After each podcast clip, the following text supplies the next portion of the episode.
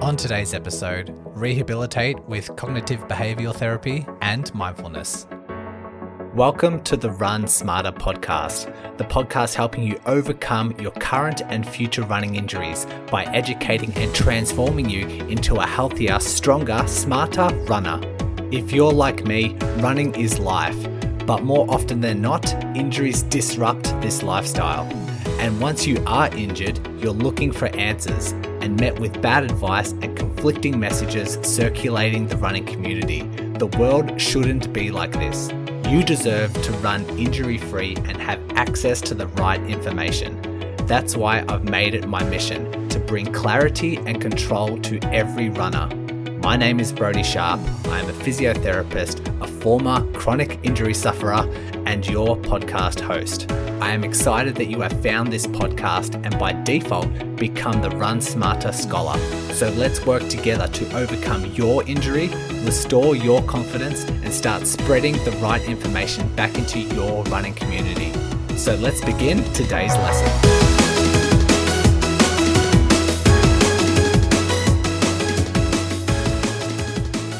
Welcome back. Thanks for joining me today. Uh, we have a couple of updates. One, an update with the book. Uh, what has happened? I have the kind of the last week of my proofreaders, like covering the remainder of the book. It's pretty much all done, just making sure all T's are crossed, all I's are dotted, and uh, everything's looking fine before the interior book designer gets a hand of the copy and starts laying out the interior design of it. So that's all going down in the next one to two weeks. And by then, I think we're pretty much good to go. It is distribution after that, it's putting it all together and deciding um, how it should go out, whether we release the ebook first or the paperback or both at the same time. And um, yeah, it's all all coming together. Also, very exciting that Matt Fitzgerald, I've had on a couple of weeks ago, author of 80 20 Running, and his new book, Run Like a Pro, Even If You're Slow, talked about that a couple of weeks ago, has agreed to do a cover blurb for the book. So I'll have Matt Fitzgerald's quote on the, the back page of the cover. And so, real excited that he agreed to do that. Um, I've also wrote an acknowledgements sort of section. I went through all the books on my bookshelf and had a had a look at all the other running books and said, um, just wanting to try and have some ideas of what else to add. And a lot of them do have acknowledgements, a little, you know, one to two page um, section thanking a lot of the people that were involved. And I wanted to include you listeners as well because the amount of excitement for the book, the amount of encouragement and just reaching out and saying, "Yeah, I'm excited to grab the book. Uh, can't wait until it's out." Even just reaching out and telling me that has given me a lot of passion. It's sort of maintained a high level of my excitement and passion for um, getting it done because this was hundreds of hours and sometimes it's a bit of a grind just trying to write sit down no distractions just write so it does like i enjoyed every bit of the process, but sometimes it's hard just to get the motivation to sit still for a couple of hours. But constantly having you reach out and say how excited you are about the book just kept that passion going, kept my productivity going as well. A milestone as well, a couple of weeks ago, uh, the patron tribe has exceeded 100 members, so a nice milestone to surpass there. Uh, we've had a couple just just sign on the other day. Um, if you're unfamiliar, patrons they contribute five Australian dollars, so it's like two pounds, two or three US dollars per month um, to get exclusive benefits in the Run Smarter app. If you have that, you might see that there are patron episodes that are locked unless you sign up as a patron and then log in with those details. And then all those episodes, it's about 20 of them, become available to you. And also, on top of that, you jump into a private Facebook group where we mingle. I ask questions. I try and get a good insight into what the patrons are thinking about certain ideas and future guests. They get to ask questions and have that particular luxury. And um, yeah, some really nice insights coming from the patrons.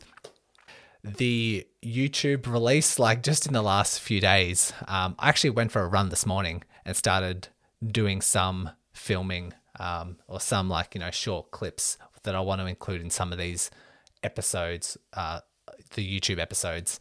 And yeah, it's all come together. I've got all my equipment, getting very excited. I've laid out the first four videos. It's going to be a series on cadence and I think that would be really nice for just most runners out there just to get a good insight about cadence, how it changes with running speed, um, what what cadence would do in terms of injury. If you are injured, will increasing your cadence help? Those sorts of things.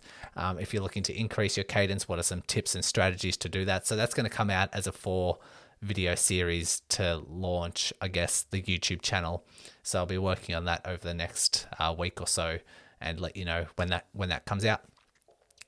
If you are a stickler for audio quality, um, I have last week had acoustic panels in my office installed, and so I can tell a difference. There's a less echo going on here. You might realize that I might sound a little bit different because this is a long time coming ever since uh, we moved into this house last October.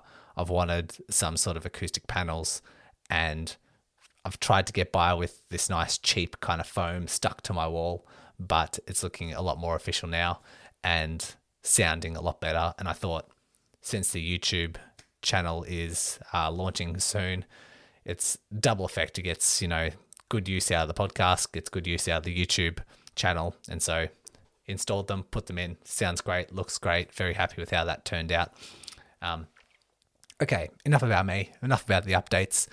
Now we're going to talk about this episode. I've had um, uh, it's been an idea that I've had for quite a while now, and wanted to do maybe just a couple of episodes on this particular topic around mindfulness, around cognitive behavioral therapy, around pain science, kind of tying all this in together. I have had some episodes on the past, sort of similar to this, but want to touch on it, um, recap on it, but then add some spice to it. And yeah, like I said, it's been a, a, an idea that I've had for a while. And then this fellow Tom reached out to me. I'll not give too much away, but he is coming on next week to talk about flow state, talk about mindfulness, talking about um, using the the emotional um, strategies, the cognitive kind of strategies to enhance your running, get into a nice flow state, and thought good opportunity for me to start releasing these episodes I've thought about and had on the back of my mind for a long time now. So, um, I thought we'd dive into that. Good opportunity to kind of tie the, these two kind of concepts together. Um, before diving into CBT, cognitive behavioral therapy, and mindfulness, I thought I'd give. We have to start with a recap on pain because you may not have listened to my pain episodes in the past. If you have, it's good to have a reminder because this really lays out and sets up the the rest of the content for not only the remainder of this episode but for next week and maybe the week after. I might have something else on um, in the books. But okay, pain science. All pain comes from the brain. Keep that in mind. The um, elevation of pain, the the severity of pain, is influenced by a lot of things. Not only is it the um, the physical stuff, so maybe a muscle tear or maybe a cut or a burn or those sorts of things, but it's also manipulated by psychosocial factors. So, psycho being the psychological stuff, and social just being the social constructs around your um, atmosphere, what's going on, friends, family, work, those sorts of things. Um, so, that's why we say pain has a biopsychosocial relationship with it all intertwines. And the, the, this comes into thoughts, behaviors, your emotions, your past experiences. The brain just gathers this data gains as much data as it possibly can to then evaluate it all and then decide okay, what pain level should I deliver uh, that would best serve our purpose? It's it's kind of like a, a threat level. It's kind of like a, a level of urgency that the brain's trying to evaluate. And not only does it produce pain or amplify pain or um, dampen pain, but it's also relative to recovery as well. recovery is also a bi- biopsychosocial construct. All these sort of things factor into one another. Um, on episode 176, I released the title was Catastrophizing and Kinesiophobia Hindering Your Recovery. And I just, um, just as a bit of a recap there, catastrophization is just your thoughts, your emotions just driving an uh, unrealistic, pessimistic outlook on what might occur. So it's catastrophizing your the future outcome or something that might happen, and it's usually over amplified or unrealistic. And it's if you have a, a mild knee pain, it's saying, "Oh my God, will this get worse and I won't be able to walk?" Um, those sorts of things. So it's you know fueling your brain and your your emotional state unnecessarily. Uh, and kinesiophobia is the fear of movement.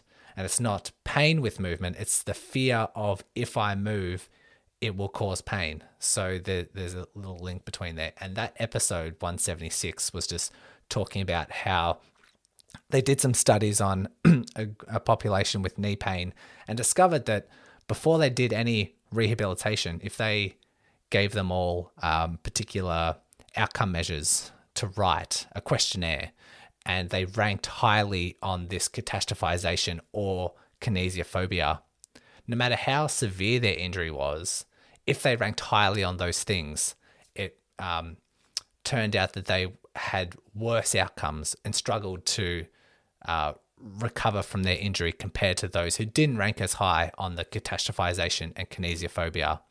And this ties in really well with recovery being a biopsychosocial construct.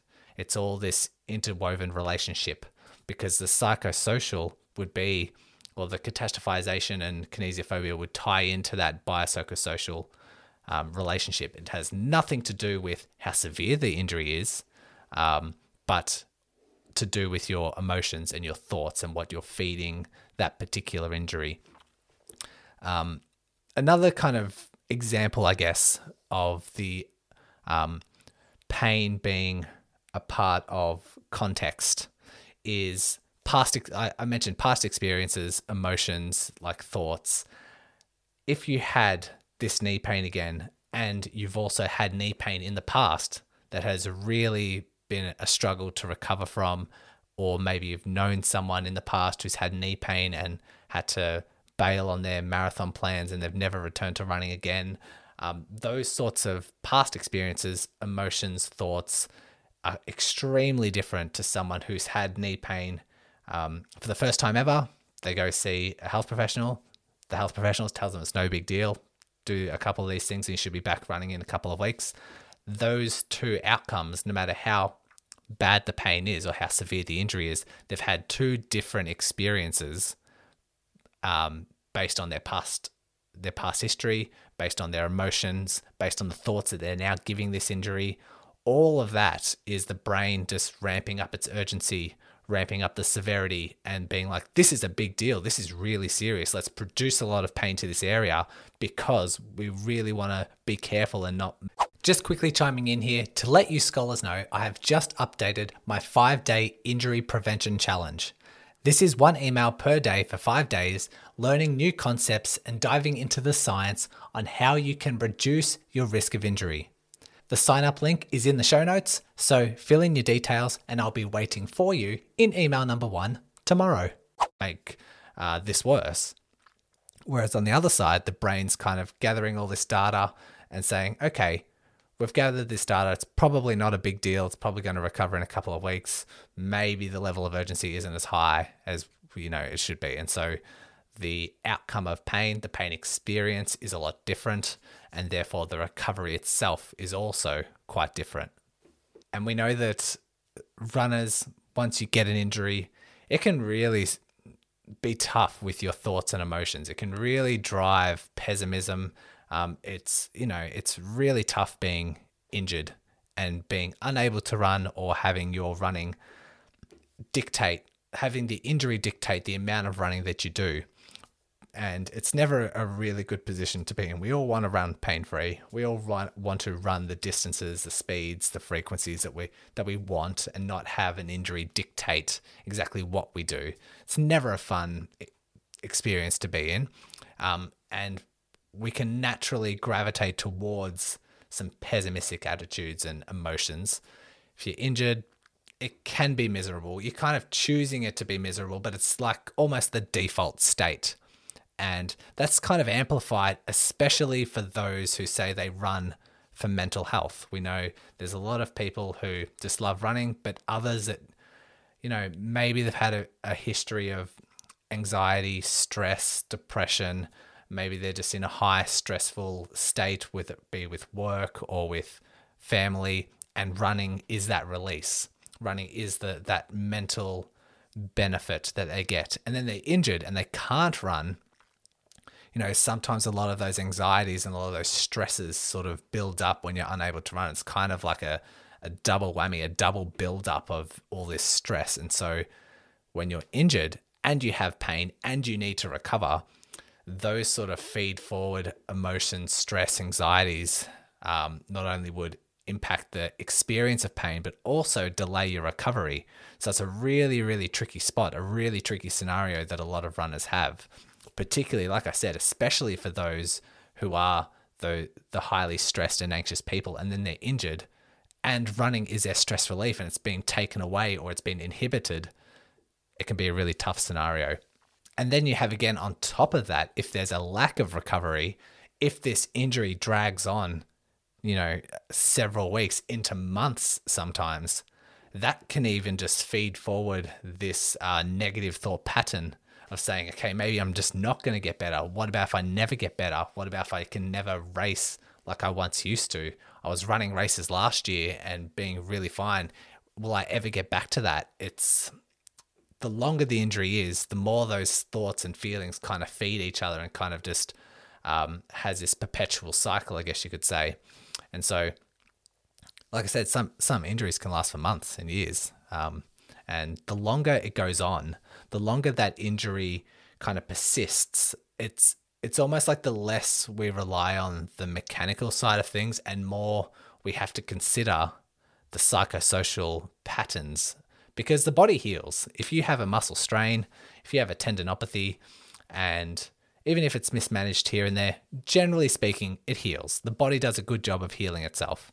If you get cut, the body scabs over, it heals, it goes away, and then we don't have to worry about it again. The same thing is usually for most musculoskeletal injuries, but we know that injuries persist well beyond a couple of weeks, sometimes years. And even if it is years, the the brain is sort of still thinking of that area as needing to heal or needing to recover. And the thoughts and emotions that you're feeding that over that period of time tends to warp and create like a disillusion for the brain to highly prioritize this injury as real relevance and real urgency and real uh, it becomes a real sensitive kind of structure and any sort of build up any sort of jump back into a little bit of running or strength, or anytime you try and challenge that injury just a little bit with strength training or exercise, the brain says, No, remember, we have to really take care of this injury. We really need to make sure we don't injure this again because of all the histories we've had in the past and does the job of protecting the area, but just overprotects it. It becomes really sensitized to that area. You become really hyper vigilant of that area. And can start to feed into this more psychosocial um, influences.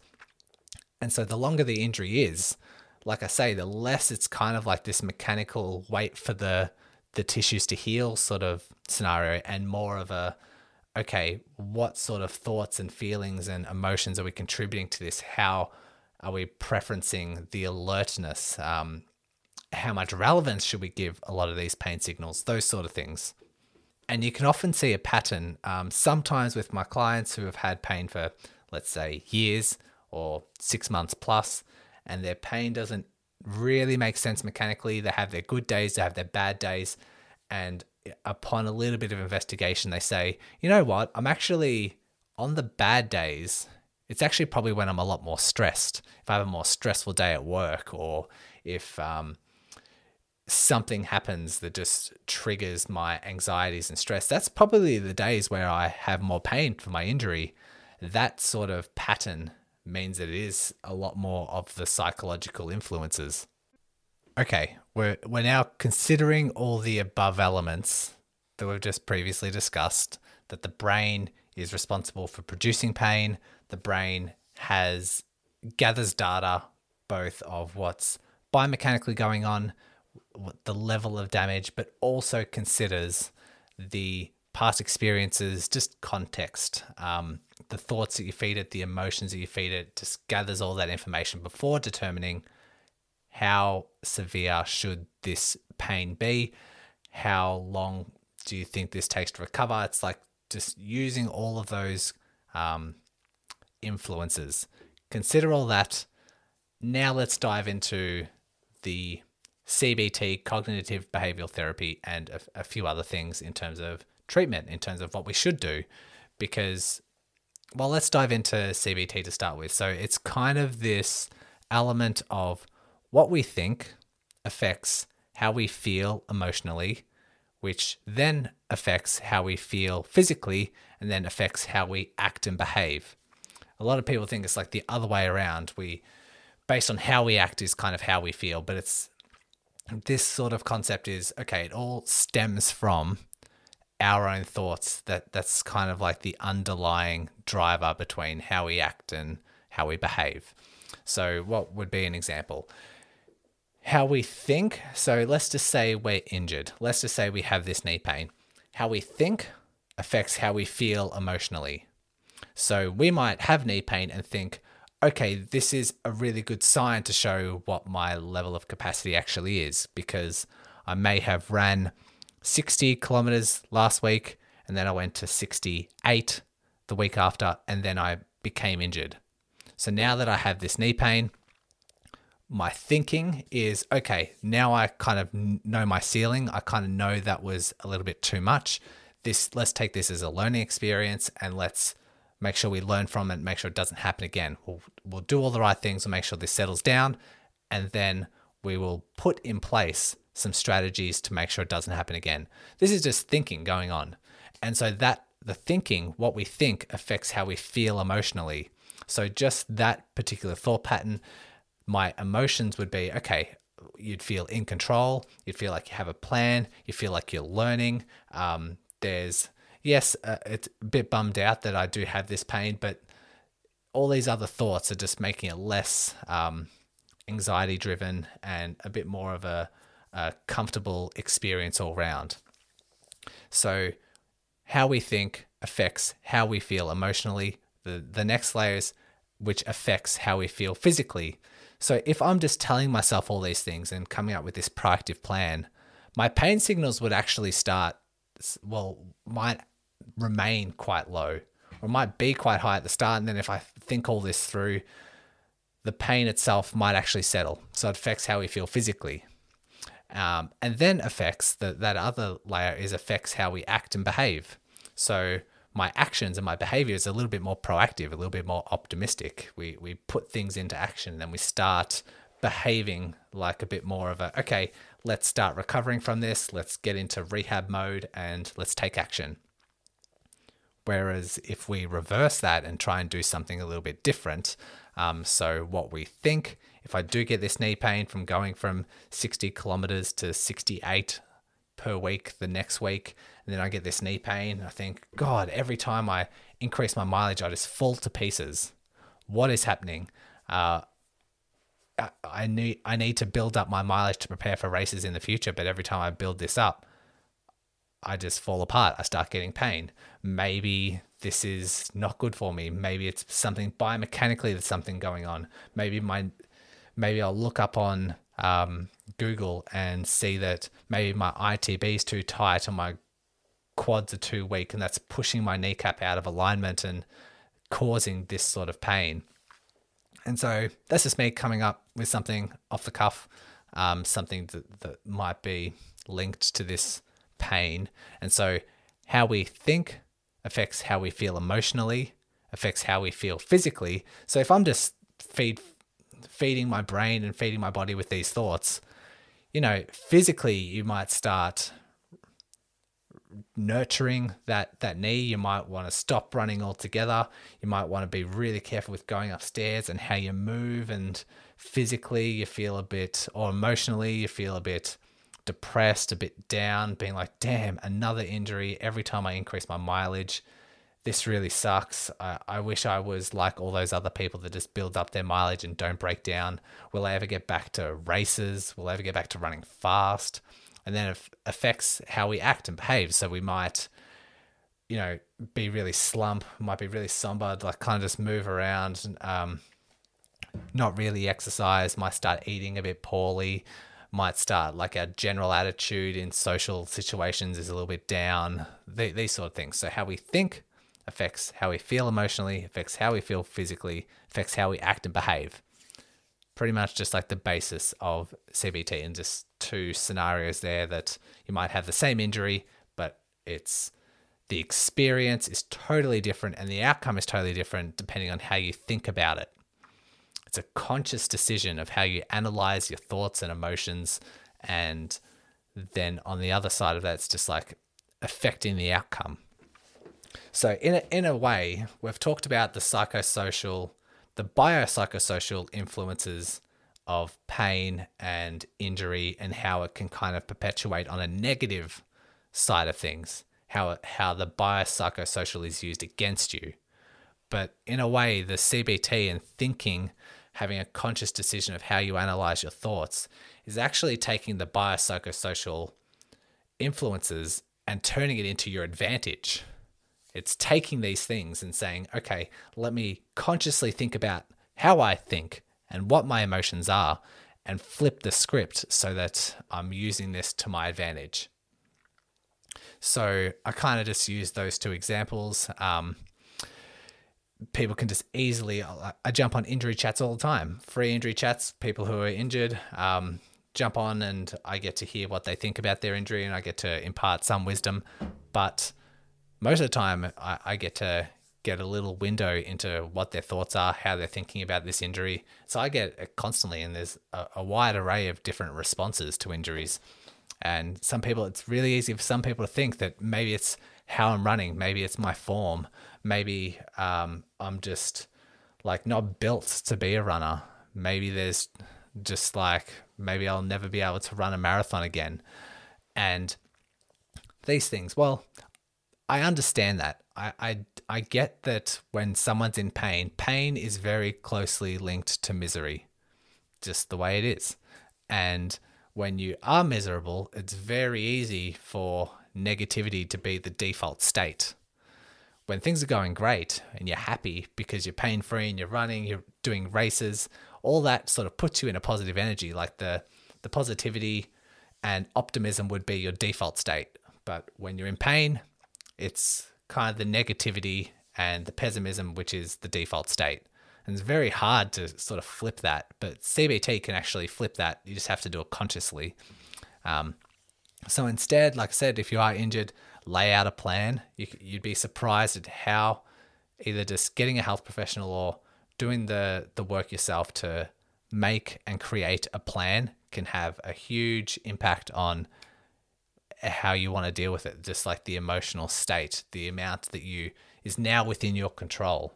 And I think control is a pretty big um, element in the recovery because when you're when you're injured, there's a lot of uncertainty. There's a lot of uncertainty of how long it'll take to get better, what you can do, what exercise you can do, how far you should run, how fast you should run, what shoes you should wear, what terrain you should run in.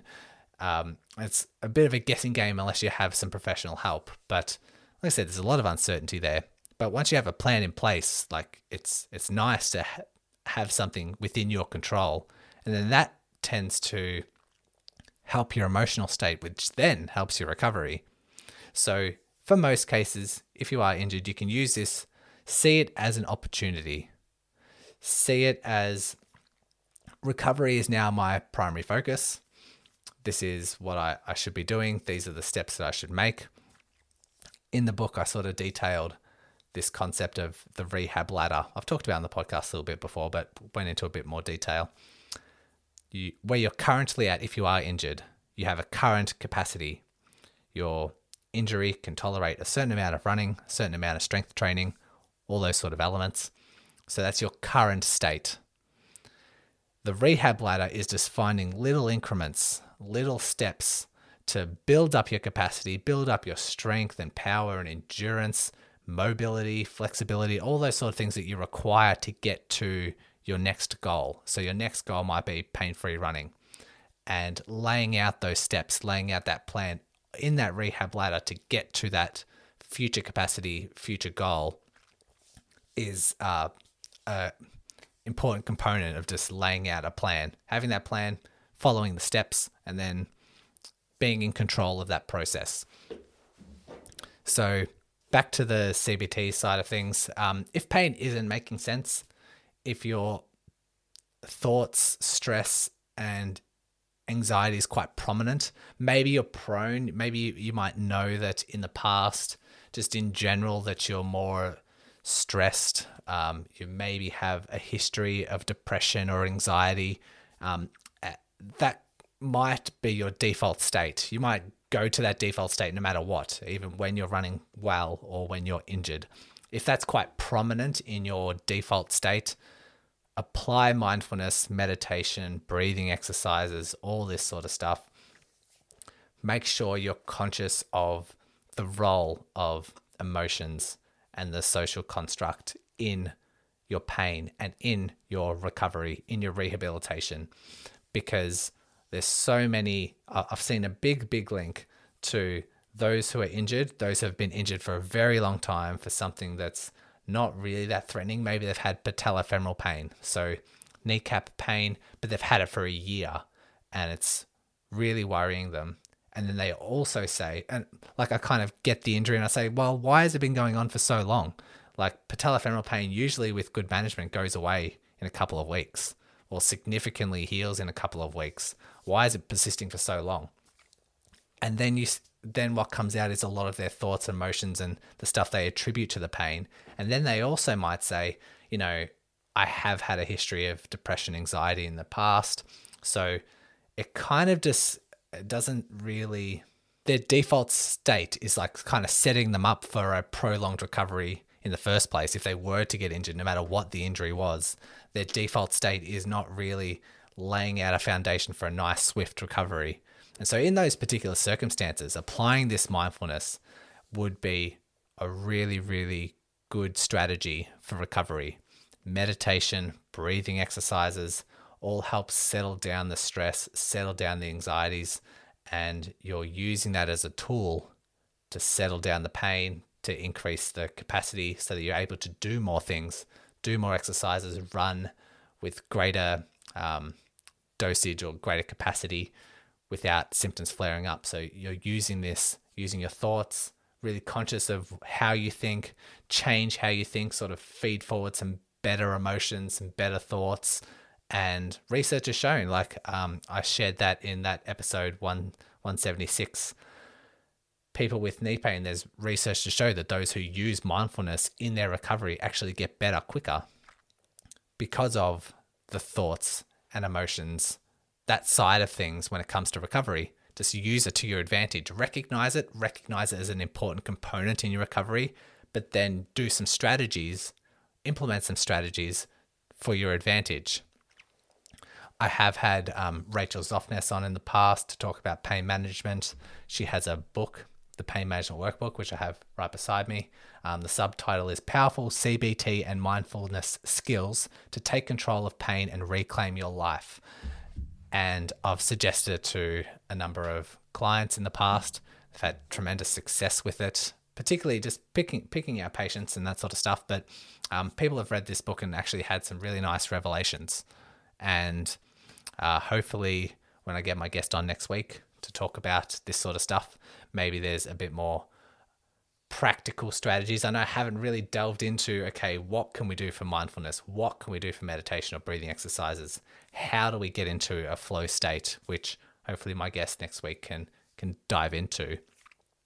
Um, which will tie all this in really well. So I've kind of laid out the the framework. I've kind of laid out the the theoretical side of things. Um, we'll probably delve into a lot of the practical stuff next week, and it won't just be a lot about um, pain, injury, recovery. I, I don't see the direction next week of that episode going into rehab or pain or injury. A lot more about flow state inside and outside of your running, so it can be beneficial for those who aren't in pain, but also who have pain as well. So, looking forward to bringing you that next week. Thanks for tuning in and listening. As I sign off, remember every new insight brings you one step closer to your next running breakthrough. And that concludes another Run Smarter lesson. I hope you walk away from this episode feeling empowered and proud to be a Run Smarter scholar. Because when I think of runners like you who are listening, I think of runners who recognize the power of knowledge, who don't just learn but implement these lessons, who are done with repeating the same injury cycle over and over again, who want to take an educated, active role in their rehab, who are looking for evidence based, long term solutions and will not accept problematic quick fixes. And last but not least, who serve a cause bigger than themselves and pass on the right information to other runners who need it. I look forward to bringing you another episode and helping you on your Run Smarter path.